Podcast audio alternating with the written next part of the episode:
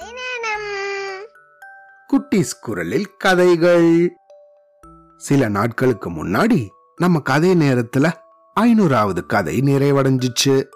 அதையொட்டி நம்ம கதை நேரம் கேட்டுட்டு வர குட்டீஸையெல்லாம் ஒரு கதை சொல்ல சொல்லி அனுப்ப சொல்லியிருந்தேன். அப்படி நிறைய குழந்தைகள் ரொம்ப அருமையாக கதை சொல்லி அதை அனுப்பியிருந்தாங்க. இப்போ அந்த கதைகளை கேட்கலாம். சரியா? இதோ இந்த நியூ இயரை ஒட்டி இந்த குட்டி சொன்ன கதைகள் உங்களுக்காக.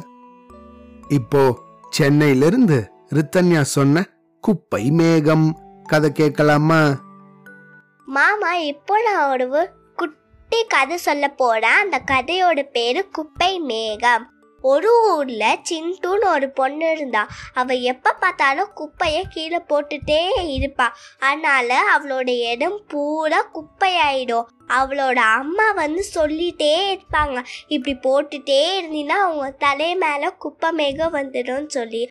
அன் அன்னைக்கு நைட் தூங்கி காலையில ஏஞ்சி பார்த்தா நிஜமான குப்பை மேகம் வந்துடுச்சு. அப்புறம் அவ வந்து அதிர்ச்சாயிட்டு ரொம்ப வருத்தமா ஆயிட்டா. அவ ஸ்கூல்ல யாருமே பேசல அவ கூட யாருமே விளையாடல அவ கூட யாருமே பக்கத்துல உட்காரல. அப்புறம் வந்து அவ ரொம்ப சேட் ஆயிட்டா.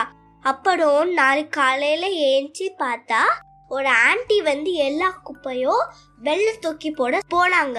இப்போ சிண்டு வந்தா அதை தடுத்து நிறுத்தினா ஆன்ட்டி நீங்க இந்த மாதிரி வெள்ள போடாத தெருவுக்குள்ள நீங்க குப்பை தொட்டியில போடுங்க அப்படின்னு சொல்லி. அப்புறம் நாளைக்கு காலையில ஏஞ்சி பார்த்தா குப்பை மேகம் குறைஞ்சிட்டு அப்புறம் அதே மாதிரி டே பை டேவா அப்படியே அது சொல்லிட்டே இருந்தா அட்வைஸ் பண்ணிட்டே இருந்தா. அவளும் குப்பைய க்ளீன் பண்ணா அவளும் ஊரை எடுத்த குப்பையெல்லாம் எடுத்து பண்ணா அப்புறம் குப்பை மேகமும் குறைஞ்சிட்டு வந்தது. இந்த கதையோட மாடல் என்னன்னா நீங்க குப்பைய கீழே போடக்கூடாது. வேணும்னா நீங்க டஸ்ட்பின்ல போனா இதுலேருந்து என்ன தெரியுது?